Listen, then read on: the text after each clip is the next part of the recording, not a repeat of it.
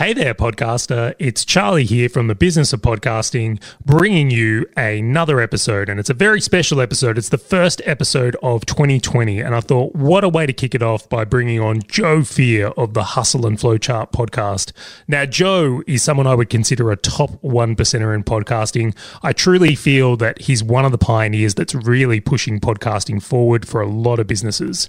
Now, when Joe had come on the show, we talk about a lot of things, but in particular, the thing I think is most valuable on this episode is when we talk about how to get the big names on your show. And the strategy that Joe uses on his show, Hustle and Flowchart, is quite unique. I haven't seen another show do this, and it's using their Dream 100 strategy, which is very impressive, and I think something that can help every podcaster. We do talk about some other topics, though, that I do also think offer a lot of value.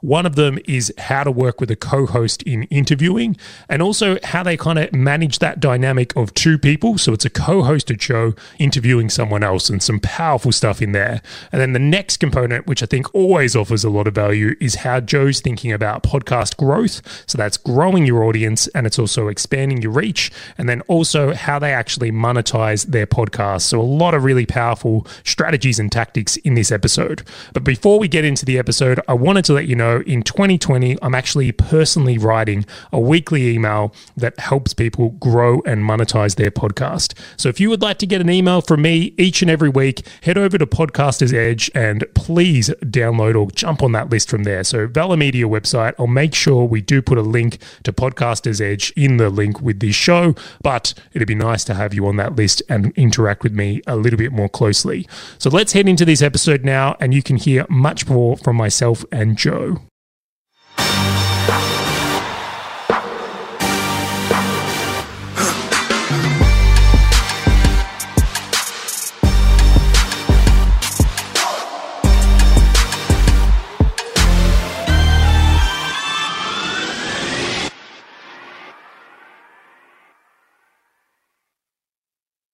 Welcome to the podcast, Joe Fier. How you doing? Thanks, Charlie. It's great to be here, man. Thank you. No, thank you so much for getting this to happen. And I think we've had to reschedule a couple of times now, mostly due to babies. We've had babies. We had Halloween babies. How cool is that? Both of us. Just absolutely crazy. I would actually love to know the odds on this. Both me and Joe had kids on Halloween and then had to reschedule these podcasts. So I find it hilarious, but hopefully we aren't raising little devils. So far, I think we're both good. We were chatting. We have like the calmest kids, so knock on wood. Let's keep it up. I'm actually scared of this. I'm like, maybe something's birthing within. Like, this is the build-up. But no, we've both been very lucky, and I think fatherhood is treating us both well. But nonetheless, yes. I'm thrilled we've got this to happen. Now, for our audience that doesn't know, Joe is the other half of the dynamic duo of Matt and Joe from the Hustle and Flowchart podcast. And I just feel very privileged to have these guys on. Of course, I'm a fan of the show, and I just think what they do is excellent. Now, I'd love to open this up, Joe, and just really bring it back to the idea. What led you to podcasting and teaming up with Matt? Yeah, good question. We go way back, Matt and I do. So we're almost like brothers. We never had like biological brothers. So we almost treat each other as such, which is really fun. So him and I started way back at his family's interior shutter company. It's like a factory with wooden shutters, very boring stuff. But we worked in the office and did some blogging, some content marketing. And that's what got us into thinking about online marketing as a whole and how to profit from our content development. So it didn't start with podcasts, but podcasting, I think it was maybe 2 years after that point.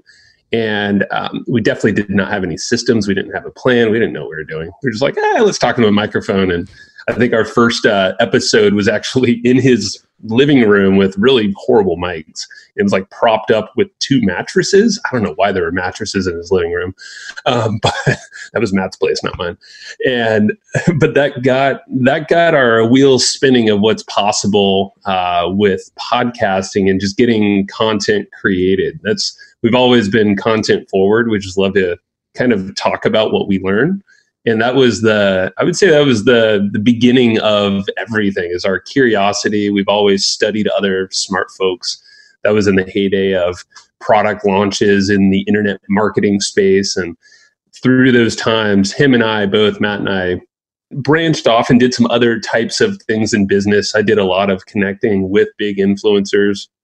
I did a lot of their video sales letters and stuff. So I was doing a lot of graphic design, worked with my team, had like a little mini agency. And Matt and I, you know, Matt was doing more the info product and list building type stuff. So we've always had different skill sets, but we've always helped each other and kind of done this in business, like sometimes together, sometimes apart, but we've always supported each other. And it was actually 3 years to the month now, we started Hustle and Flowchart. After those previous podcasts all pod faded because we had no plan. So pod fade, fail. Don't do that.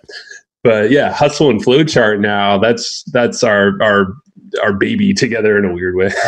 Like we always joke about this is like, that's the thing we love the most. It's 3 years now and it's opened up so many cool things. And him and I don't know, there's some interesting dynamic that it feels natural to us and people seem to enjoy it. So we figured let's keep it up and it just keeps growing. And it's kind of like an addictive thing to have as a podcast. And it kind of feeds everything else in our business, which is really fascinating. It's so interesting. My wife made an interesting joke. It's like, she's like, podcast has almost become like being vegan or doing CrossFit. She's like, it's a bit culty. And I'm like, yes, it is. It is fantastic. I've never heard of it mentioned, but she's right. Yeah.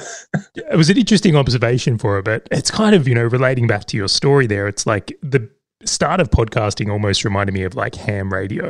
It was like these little like guys in their basements with mattresses stacked. Yeah. And it was just, you know, getting out there, and it's really in the last few years turned into competing with radio and probably bypassing radio in many areas as well. And it's turned into that juggernaut. Now, I just wanted to quickly touch on, just for the listeners who don't know, could you just tell us a little bit about the Hustle and Flowchart podcast? And then I'd love to dig into some of the specifics you guys are getting up to. For sure. Yeah. Hustle and Flowchart is, I feel like that is our place to just get super curious with folks and connect with people in our network and people that we've always wanted to connect with. And so it started off as, so I guess the reason we started is we wanted to give our best content away for free. We were selling a lot of courses at the time, and we were doing affiliate marketing, which we still do. But we realized like most of our best stuff was behind a paywall. Like we were charging to deliver really good content. And there was a point where we actually looked at our income and we're like, wow, about 70% of our income is coming from affiliate marketing. And that's all part of our list building efforts. And that's all follow-ups. And we've always done a really good job at being the cool guys that just give away a lot of interesting tips and refer people to a resource that they should know about. And that's pretty much our MO still to this day. So we decided to literally close the doors of all of our paid info products. We don't feel like there's a lot of longevity to that if it's just content online, unless there's like a hand-holding element, a personalized piece, and mastermind, an event. That's all totally cool. But we just want to put it out there for free. So that's where the podcast started. And it started small just with our network, and then kind of kept snowballing from that point on. And it became addictive because we're like, oh, wow, people are really wanting this. And we noticed in the marketing space, not many people really put a lot of focus into a podcast. It was kind of like an afterthought. We're like, what if we actually just went heads in on this thing and made it our big focus? And we talked about it a lot. Because typically in marketers or business owners, they're not really talking about their podcast too much. It's kind of just a blog, it's just kind of there. So we wanted to flip all of that.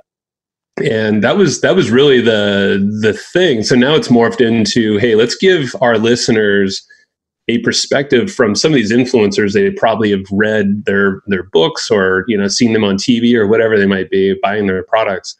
Let's get some of their story out of there, but get practical things that people can try in their lives. While Matt and I are here, we kind of know a lot about a little bit about a lot. It's kind of like we have a breadth of knowledge, so we can talk the talk. And I feel like that allows us to ask pretty good questions of these folks, and it gets them to really open up.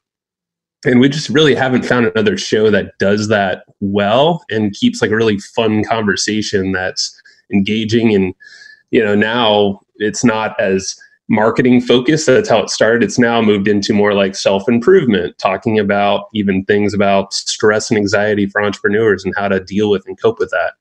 So, and that's a chance for Matt and I to actually do solo episodes. We call them therapy sessions. And that's kind of like where Matt and I will talk about the good, bad, pretty much anything. Like I talked about my father passing and then 2 weeks later having a baby. It's like, we just put it all out there. Events. Yeah, it's wild, man. And still it's, but yeah, like it's the more that we put just everything out in the podcast, it feels good. It took us a while to really get comfortable in doing that. But oh my God, it connects with almost everyone. That's where we get the floods of emails.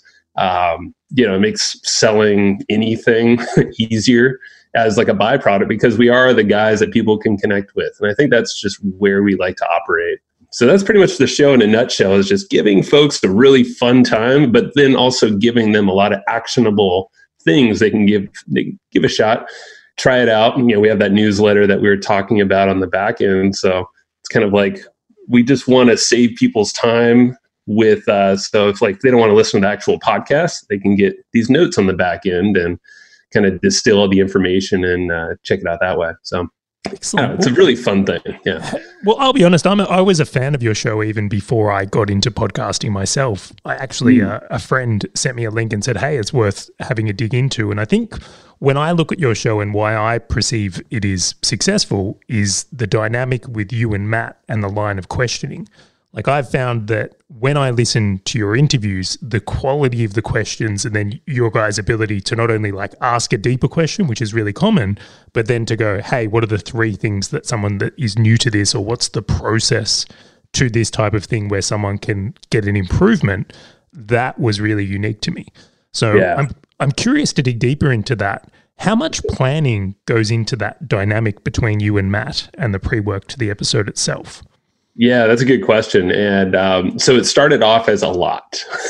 And we would actually map out very specific questions and print them all out and have almost like a couple pages that we'd both refer to. And then over time, I feel like we just got more of a cadence and we figured out what kind of questions that Matt and I both individually prefer. So we both have a different angle of every conversation that we're in. He's a lot more analytical than I am. Matt asks some of the best questions, very tactical questions, strategy, like you just said, what are the, you know, and he'll extract these processes out of our guests that I'm just like, oh my God, I'm like, I can't believe we're getting this for free. And, you know, podcast listeners, our audience, that's why we have notes. It kind of spurred us like, okay, we have a lot of processes here. Got to package it up. Whereas I'm on the other end, I'm more of a guy that I'm the dig deeper guy, I guess we'll say. You know, like I'm pretty good at jiving with any topic, but I'll like to go deeper. If it's surface level, I'm just curious, like I'll dig more. It's almost like a yes and kind of thing. And Matt's typically the one where he'll maybe take it another direction or get very specific about a certain thing. So that's where the dynamic is now. And I feel like Matt and I just have a good cadence with each other over the 3 years. I mean, and prior to that, the almost 10 years prior to that, we just know what kind of veins we like to stick within. And so now our prep for the shows, we probably prep, I hate to say it, but only about maybe a 30 minutes or so personally. But we have a note taker that does extensive research online and gives us about 2 or 3 pages of notes on every single person with links to check out the resources, books, all that stuff. So we definitely study a lot, but we have some help from our friends that we hired. And so, but any books, like if there's a book sent our way, which happens pretty often, if it's enough in advance, we'll definitely read that and be prepped that way. But yeah, I'd say once we open up a little bit more time in our days, that research phase will probably go double or more. We'd really like to research more, to be honest. It's an interesting topic amongst podcasters because, I mean, you and Matt seem to have like a wealth of experience now, which makes that easier. But when you're like starting out, like what were the things you felt were like most important to conducting a great interview? Like, did you intentionally go, okay, when someone asks a question, I'm not going to let them get away with surface stuff. Like any surface answer, I'm in. Is that how you approached it, or was there any training there? The training came in the form of watching a lot of, watching a lot of videos, studying good interviewers. Like, Howard Stern's a great interviewer. We both love Joe Rogan and his style. So he really is it was always curiosity for us. Not so much of a, ask the best questions kind of thing, but just dig deeper into whatever the topic is at hand. And like you said, I feel like we have a really good amount of experience that we can talk the talk. So we know enough to, focus, like Facebook ads. He knows enough to be very dangerous with Facebook ads. So he knows, like, he'll ask a budget question where I'm like, I'm not the Facebook guy so much, but he'll dig in deep into something that he thinks is very important that they might've glossed over. And, I'm on the other end talking about maybe it's a bigger strategy or a bigger vision or even self-improvement. That's where I'll start going deeper.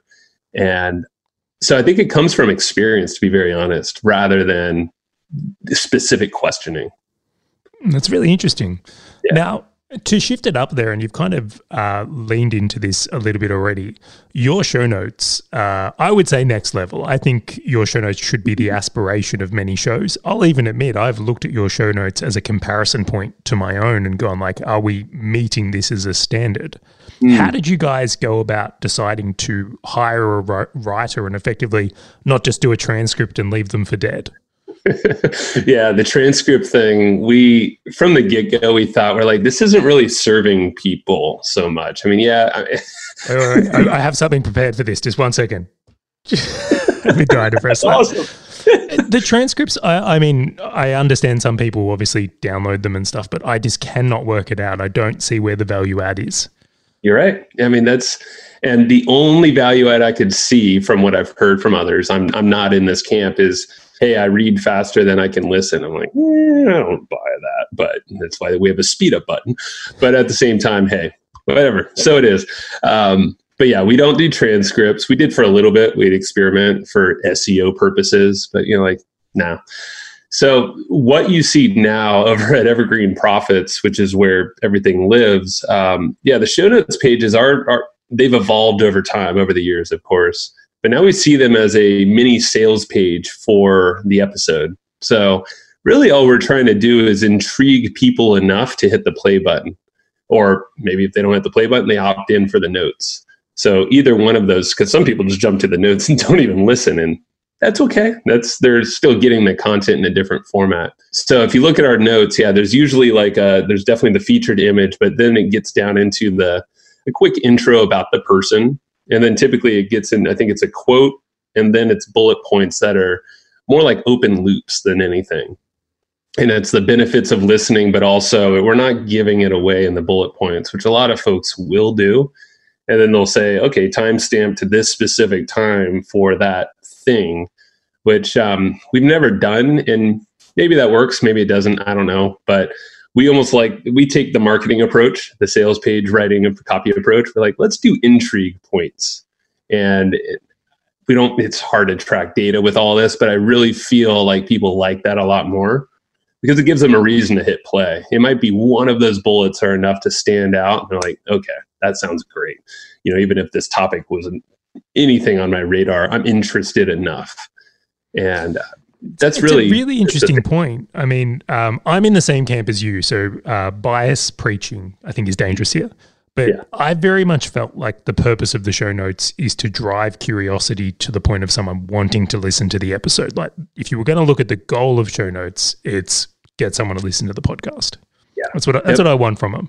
However, it feels like there's almost another camp, and I'll mention a name who's been very successful with this is Stefan Spencer. He's a great guy, really great guy. He's been on the show. His episode might be out when we're recording this. I'll have to check. But His show notes are like a standalone piece of content. You could read these show notes and you would never need to hit play. Now, he's an SEO wizard and got a lot of other things going on, but there's those two camps. And I feel I don't know, there's a little bit of confusion about like how do you use show notes effectively, but the data isn't fantastic for me either, but I do certainly feel that I would want, my whole ambition is to build loyal fans of the show. It's not having to read it. Yeah, and that's exactly right. And yeah, Stefan, he's definitely the SEO ninja. He's probably the best out there that I know. So I could see his lean into that. Which is interesting because our shows, our number one driver of traffic is SEO. So it seems to be working somehow too. So it's, the debate starts. No.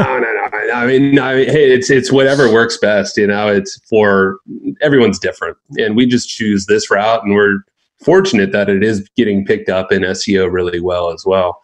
I'm sure there's way more factors than just the page, of course. You know, our website was around longer before the podcast was, and yada. We can go to an SEO rant later. But. Well, it just kind of feels like you've got to pick a camp. It's like the mistake here is like not having intention with your show notes of like what you're looking to achieve from them. Because then you're going to be like, oh, I'm upset I'm not winning in SEO.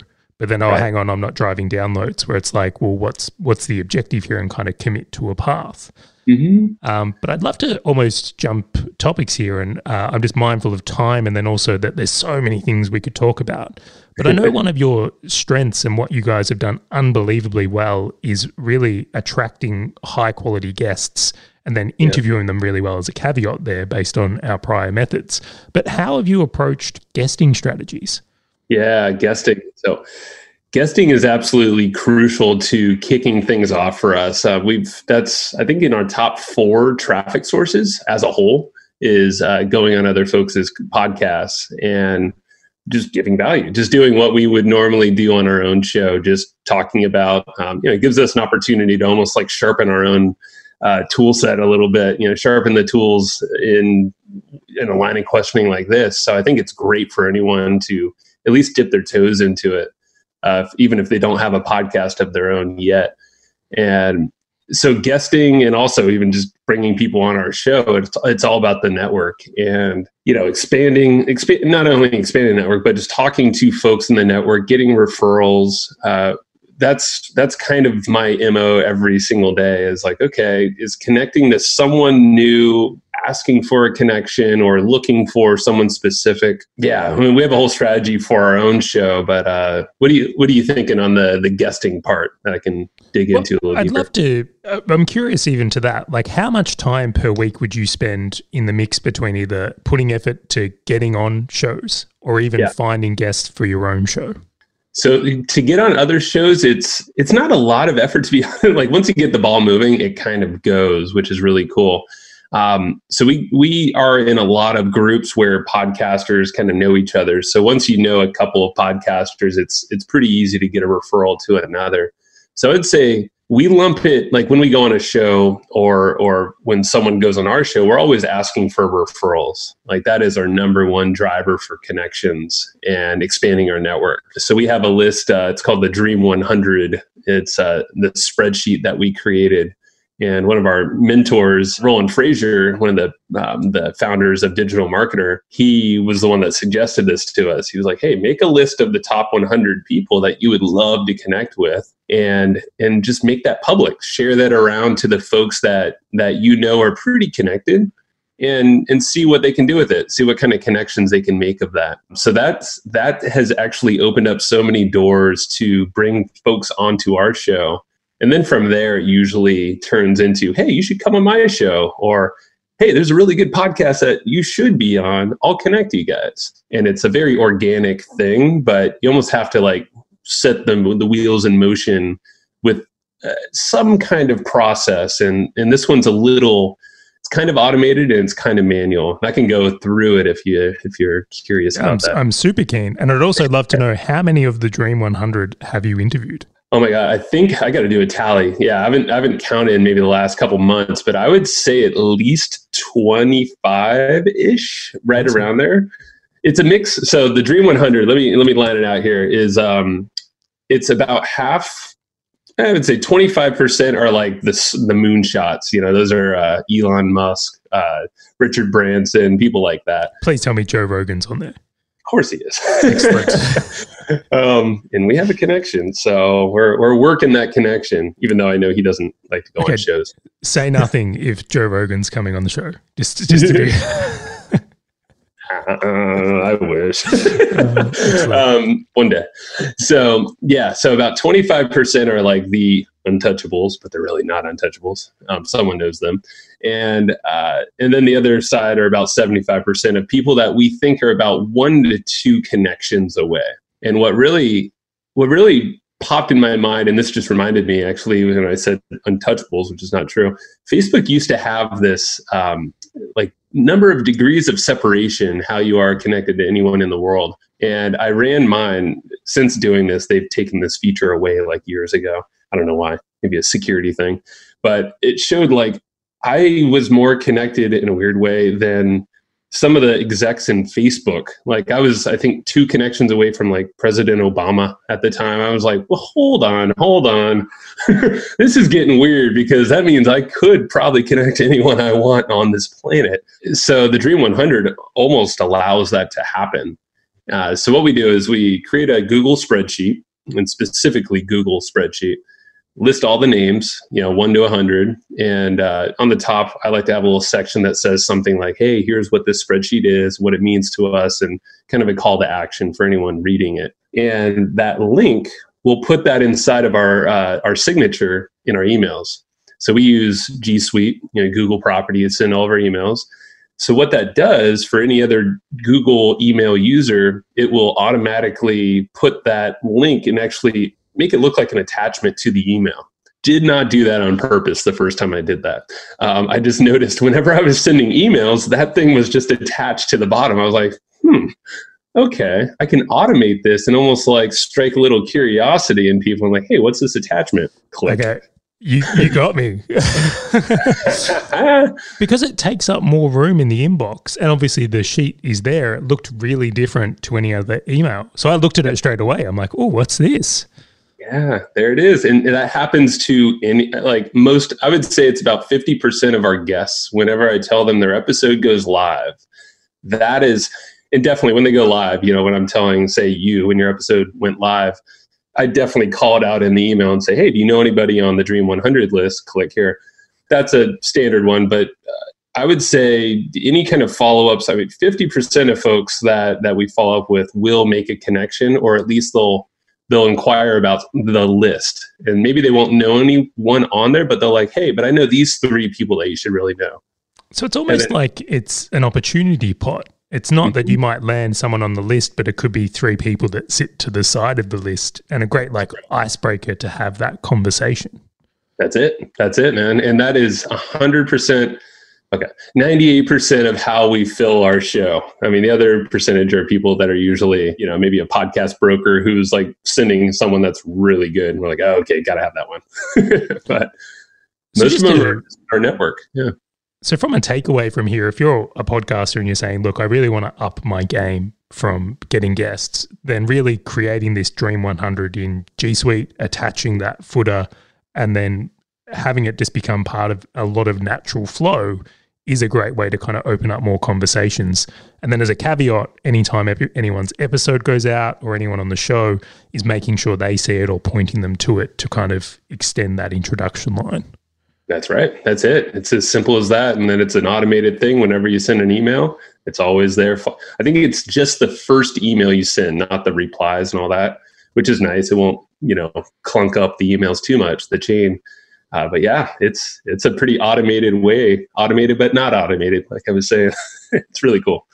I always love it when we can have an episode where someone, much like your show, can like take action, can go, okay, if I do this one thing, can I get closer to the result that Joe's achieving here? And what I love about this one is might take you a couple of hours to write out your 100, but start with 50 if that's where you're at. But really, it's like this is an implementable strategy to like massively up the acquiring of guests or even getting on other shows through those conversations.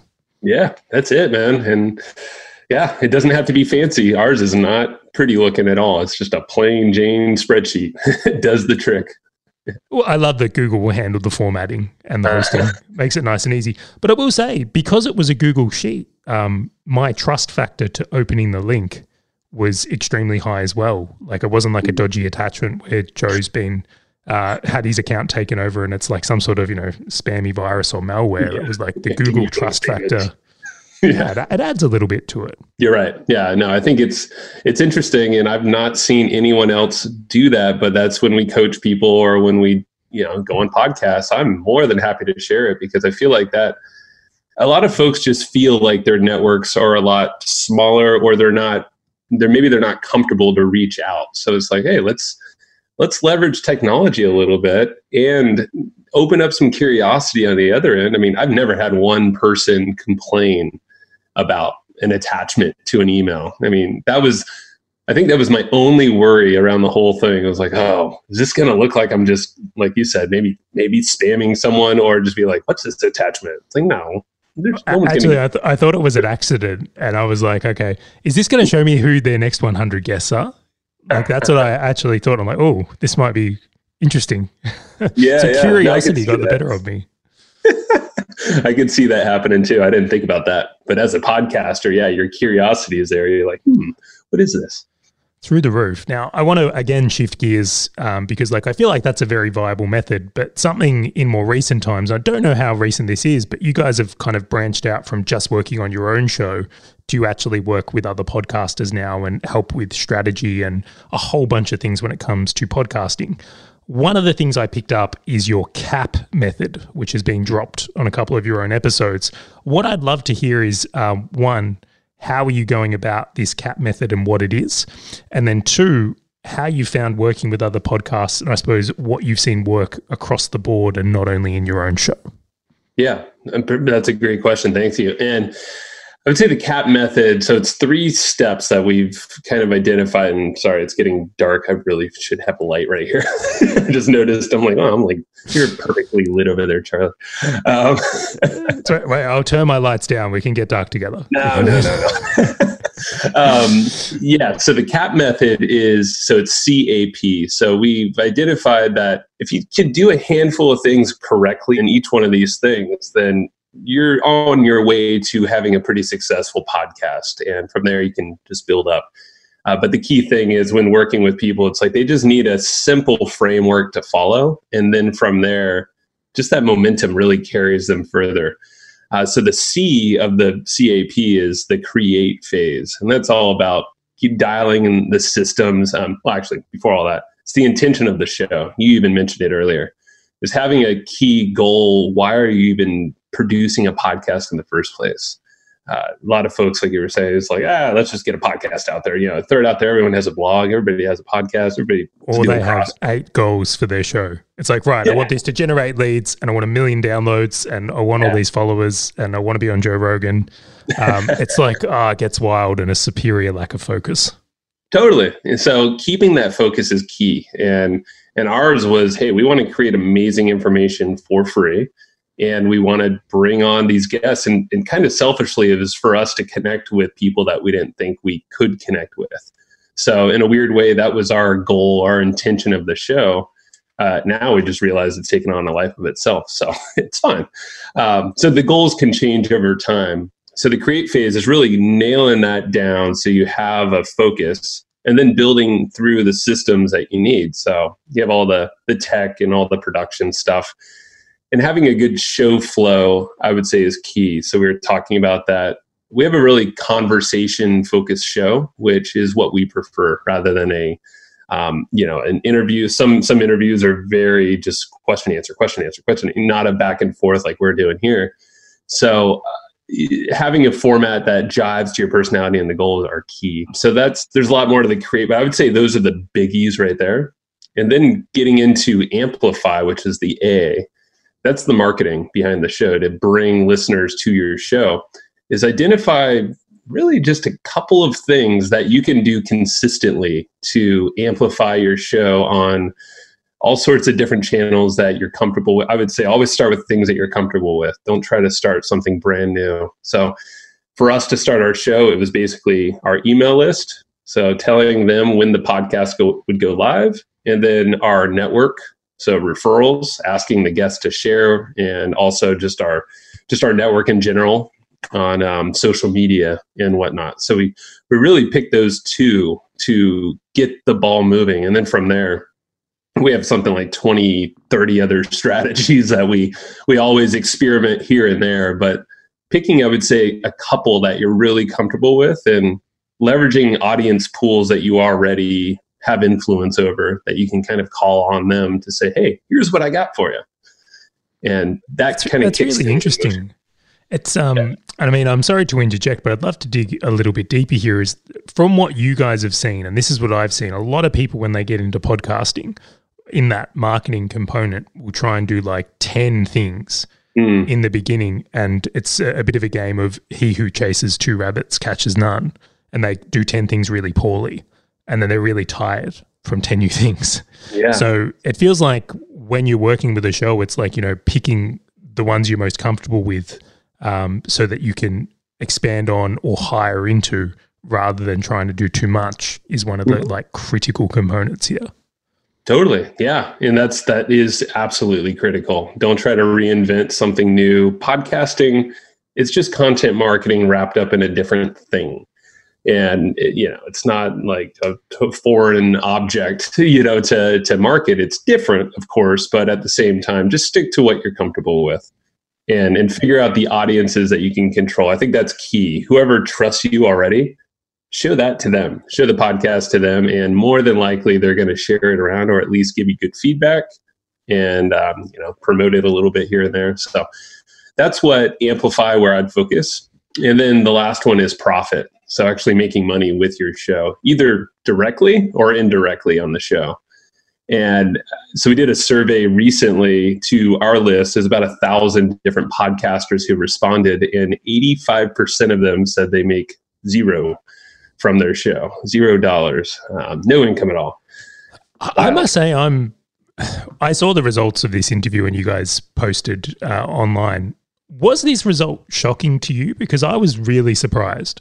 Yes and no, to be very honest, because the only reason no is we've been to about 5 different podcast conferences now. One of them, we were on stage specifically talking about how we monetize. And we actually came in with a game plan of like, all right, we talk about affiliate marketing, selling your own products, and this like crazy strategy that people, and they're like, no, pump the brakes. Hold on, slow down. People just get excited when they sell shirts and hats and swag. It's Teespring all over again.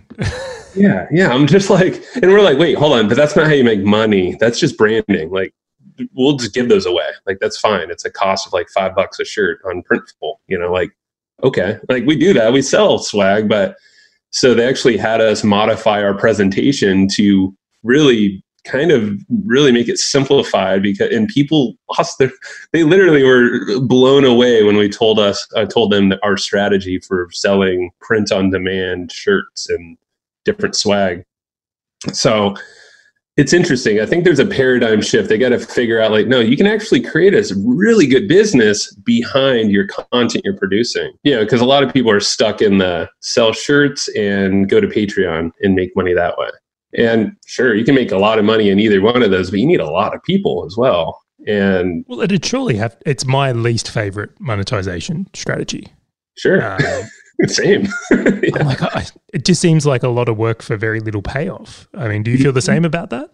100% I do. Yeah. So we still make most of our money from affiliate marketing, and that does not happen directly on the show. That's from us. It really goes back to when we started our show 3 years ago. It's just being really cool, having good conversations, giving a lot of good value, growing the trust. And then all we're doing is taking them from the podcast, bringing them to an email list in one of many ways, maybe on the show or on the show notes page or however we follow up with them. And then from there, it's our emails that really make that sale. And so it might not be direct. And that's where I think the disconnect is for some people is there's actually a process. If you kind of start to think about it, you're in the trust building phase on the podcast. They're not necessarily in a buying phase. They're just there to learn, listen to someone that they trust, that they like. Maybe they're still getting to know you. And eventually they'll carry on to the next step if you allow them to. And that's where the money's made.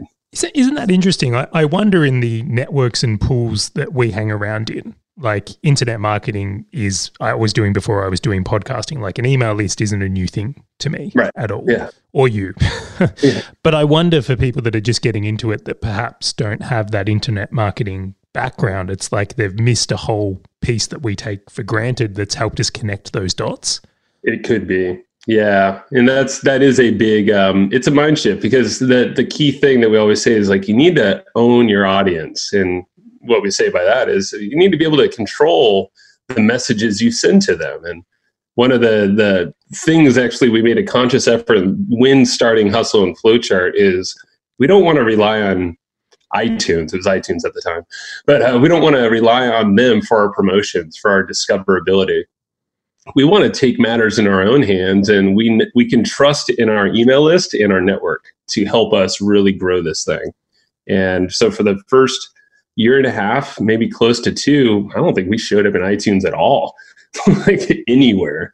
But we were very successful in terms of the downloads were always increasing and the money was being made on the back end. And that was successful in our regard. And now we are showing up into iTunes or Apple Podcasts now. And we're putting a little bit more effort into that now that we've established our foundation on the parts that we can control. So it's really interesting. I mean, apart from like your podcast, your website, and your email list, essentially you're renting everything else. Mm-hmm. It's like, you're right. I think people are not often happy when they make that discovery, not naming any major social platforms. That's true. Yeah, you have no control there, really, at the end of the day. But looping back to that then, with the results of this survey and seeing why so many people aren't making money from podcasting, do you feel that in podcasting there's this big idea of like just focus on the downloads and the subscribers, and there's not enough intention or strategy, or it's put into the idea of like, oh, we'll work out how to make money on it later? Yeah, a lot of people do think that way. It's interesting because the people that we advise, typically the number one thing they want to do is get more downloads. And there's a lot of smart marketers we work with as well who see the value in traffic, and they see the value in emails and email marketing and whatnot, but they still want more downloads. I'm like, okay, hold on. Let's look at who you have already. I guarantee you can bring some really good results out of the audience that already trusts you and that are already listening to you consistently. And all you got to do is, you know, there's holes, or at least maybe if there's not holes, you're not asking them to take an action to the next step. So it could be call to actions on the podcast or on our blog post. Our best way that we capture our podcast audience and get them on an email list is actually on the show notes page. So we have a little slide-in thing that happens when you scroll down enough. It's basically notes that pair up with that episode. And that's our number one way to capture that email address of an engaged person. So, and it goes back to marketing. I mean, that's just from blogging days. All we did is just paired that up with podcast, and boom, now we have an audience that's interested. We tag them, hey, they came from the podcast. Cool. Let's send them more podcast stuff. It's really interesting. You and Matt do a great job of basically encouraging people to go to the show notes page. Like you very much set up your podcast where it's like, hey, there's more stuff. There's a benefit to you coming and getting the show notes. Then you wonderfully use Convertbox, which I hope you're enjoying my affiliate commission because I loved it. Appreciate that. I quite enjoy Convertbox as well now. I think it's fantastic for the way it's done. And then getting people to opt in to kind of connect those dots and offering premium show notes and a whole bunch of other things on the back end. I'd love your opinion on, like, obviously you're working with a number of podcasts. What do you see as the best ways to profit from a podcast, or the strategies that you've seen work best? Yeah. So we have something like 20, 25 different ways that you can profit. And so what we enjoy, and we haven't even mentioned this too much, we have this thing called the invisible podcast funnel that we kind of talk about, but we kind of don't. But essentially, the way that we love to make a direct ROI, or pretty direct, is having the newsletter. So we actually have a physical newsletter we send out in the mail, and I just found out you're a subscriber. So that's awesome. So we ship it worldwide, you know, even from America out there to Australia. So it's, It's awesome. And so what that is it's all derived from the content on the podcast. And so the podcast, we have a note taker taking notes on that show. We pay about $50 or so per notes. I'm sure we can get that cheaper, but we're happy. And that becomes our opt-in for the actual show. So in the call to action on the top of our podcast, we'll say, go to hustleandflowchart.com/comp and get the notes. They're free for about 2 weeks. And after that, they go away and they get locked in our vault. And that vault essentially is the membership area that people pay $15 a month to be a member of. And as part of that whole membership, they have a physical newsletter shipped to them monthly.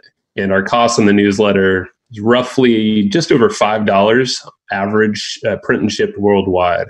So there's a little bit of profit baked in there. But the idea there for us is we have the attention not only on the podcast, not only on the email, and now we have them offline. So we're kind of bouncing people around their attention, but we're keeping them within our ecosystem, I guess you want to say. And it's so like we can cross-sectioning, you're hyper-engaged. So it's like it's the same person, but they're listening to the show, getting that physical newsletter, and probably reading your emails you send them as well.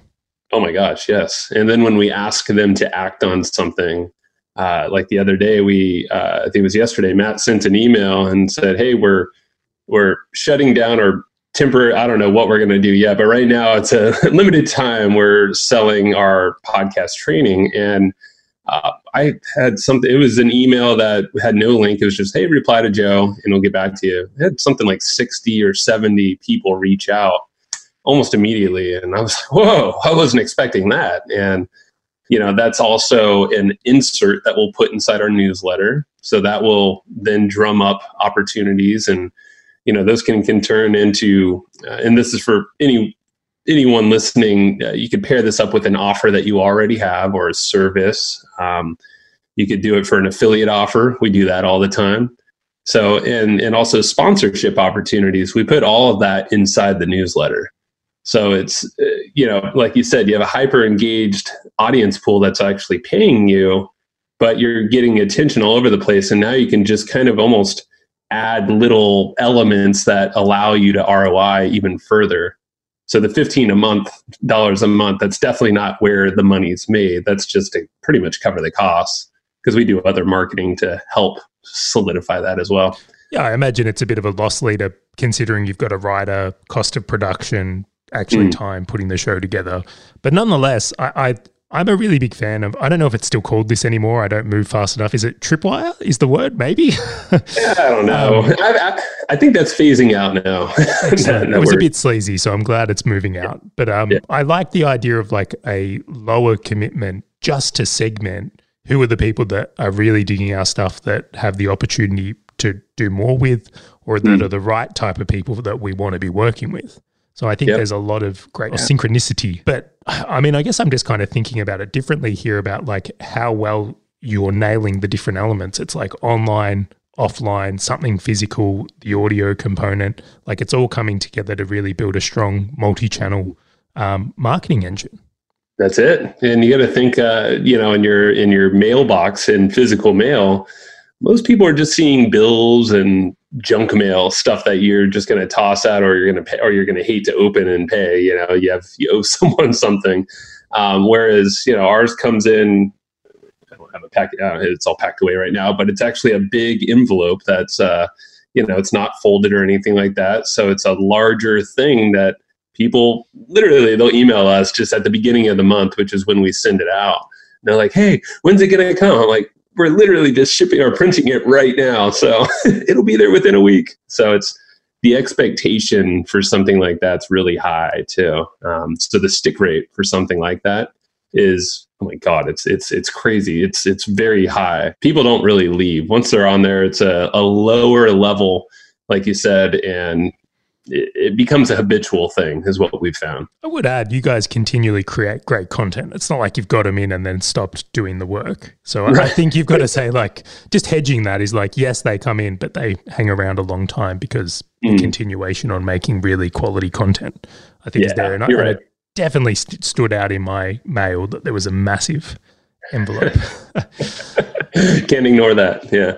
Well, Joe, I mean, what's next for you guys at Hustle and Flowchart, and what are you focusing on in 2020? Yeah, no, this is exciting. So 2019, it was very successful in its own regard, but also we noticed we got distracted quite a bit in more of the last 5 months or so. And, you know, of course, had a baby, lost my dad. So I had some personal things too. And that definitely had ripple effects within our whole company. You know, Matt was affected as well. But saying that, it's almost like, you know, finding the good in everything is that's allowed us to really focus on what matters most to us. So we've done a lot of audits like towards the last bit of 2019 and realized, you know, affiliate marketing has always been our bread and butter. We've always been great at selling other people's, typically it's software or some kind of tool, not info products, but we're typically getting behind always something that we use, that we could be kind of like an evangelist of, not too many things, about 5 or 6 different offers, and then just creating great value around that and just pairing people up. So we're going to do a lot more of that. Scaling the podcast is huge on the list because we know that drives everything else. It's like this kind of just trickles into everything else that we have. Courses, to be very honest, is why I mentioned like the whole podcast course thing. We actually are going to phase that out probably within about 6 months officially. Just because of the focus thing, you know, we love it. We absolutely love teaching podcasting, and we're not going to stop doing that. But in terms of using that as a key piece of revenue or a place that we put our attention into, we've just realized, you know what, there's a lot more leverage if we create more content, higher quality. You know, now I'm not saying just podcasts, but also blog posts and guesting on more shows, and really just expanding the platform further is what we're focusing on. And then on the back end are more affiliate offers and ways that we can really deliver value that way. It's kind of like building more of a platform is what we're focused on this year. Isn't it interesting that it's fascinating to me is like actually doing a podcast, I'll be real, isn't that hard. Mm-hmm. Like it's not. But where I think the nuances are where you guys shine is actually how you create the ecosystem. So I don't know what word to use, but it's like you guys will say, oh, it's a podcasting course, but actually it's, oh, hang on, this is how you make it as a blog post, or this is the opt-in, or this is the profit strategy. There's so many courses out there on like how to hit record and publish on Libsyn. And honestly, I reckon you could almost get that for free on YouTube these days. Oh, yeah. Yeah. But it's that whole ecosystem and where I think you guys offer immense value, and looking forward to digging into this course myself at some point. So very exciting. Yeah. Thank you, man. Yeah, and it's always been the platform. Whenever we take our eye off the platform, that's where we realize, oh, things dip a little bit, or maybe we start working too much. You know, that's what we found ourselves towards the end of the last year is we're like, wait, why are we doing all of this stuff? It's almost started stacking too much. Opportunities come at you when you're getting more visible and, you know, you're doing some really interesting things. That's so the filtering, saying no more and really passing the filters is going to be for us in 2019 and sticking to it. I had some good feedback from our buddy, Josh Bartlett, who owns Thrivecart. He's out in New Zealand, and he was like, hey, for focus, whenever you feel like you have this thing, you know, pass it by the filters. And then give the idea away to someone else, like post on social media or pass it to a friend. It's like you're giving good karma out there. You're letting that thing live. I saw Matt just recently on a Facebook post. He's like, hey, this is a great idea for a podcast. Someone should do this. And if it works out, you've of course made a good friend. So right? I think that's great. Yeah. Could be a new business. So that's what we're doing this year. And awesome. Pretty excited. Yeah. I'm thrilled to hear the focus is on podcasting from here. Now, I mean, where's the best place for guys to come and check out more of your stuff and this whole ecosystem of podcasting that you've built? Yeah, the ecosystem. So the podcast and everything lives at evergreenprofits.com. That's like the home of everything we do. And I'm actually going to say a link that Matt used when he was on your show at the first episode. I like the prep. And I believe it's the traffic book, because everything we do is wrapped around content and traffic. And then basically with that comes conversion later on down the line. So a good place is hustleandflowchart.com/podcasting would be a good place to go grab that for free. And you can kind of see some of these strategies that that's more of Matt's wheelhouse, is like nerding out on all these different traffic sources. And it's really cool, but that feeds our business as a whole and the podcast as well. Sensational. Now, to the people that are listening to this podcast, we'll include the links, of course, for you to check this out. But my own recommendations, of course, please listen to this podcast. I think it's really well done. But the things you should be paying attention to is, one, I think the interviewing dynamic of Matt and Joe as a co-hosted show with a guest is done well. So if you're someone that works with a co-host or you are intending to do it, I think this is a shining example of it done well and bringing unique value to the episode itself. But then the second component is just opt in to everything and just watch it unfold, because this ecosystem is one that I think is done at a really high standard, really, really well put together to give you an idea of like how the pieces can connect between a podcast and an email list, and they practice what they preach, certainly extending some praise. And then last but not least, now, Joe, I mean, I don't want to send everyone towards your Dream 100 list from there, but if people opt into your list, will they see that Dream 100 list or that attachment, or is that only in a certain place? Where is that your personal email only? That is a link I can give you. So it's actually, I think at the top of my head, it's go.evergreenprofits.com/Dream100. That should redirect to that Google sheet. And awesome. Yeah, and you can link that up. If that link's wrong, just let me know. I'm pretty sure that's right, though. And I would say for anyone listening, just copy that sheet. Like literally just hit make a copy. Just don't. The only thing I ask is just like, actually put your own people on there. Like take the moment to do that. Because I've already seen a couple people that I don't know. They're not customers of ours. So it's from going on podcast. And they just left it. I'm like, oh, come on. So yeah, guys, we're big fans of modeling, not stealing. Use it as a guide. Please change it. But Joe, take it as a compliment. Worth copying. Oh, I love it. No, I really do. I laughed at it. I'm not mad at it. I'm just like, come on. I know you have your own people you desire to chat with. I'm sure you've probably seen your website out there as well and a few other things by now. Do you know what? I've actually seen someone use the same style of thumbnail on a podcast. So yeah. And that's quite a bit of things like that. There's a lot of modeling happening, we'll say.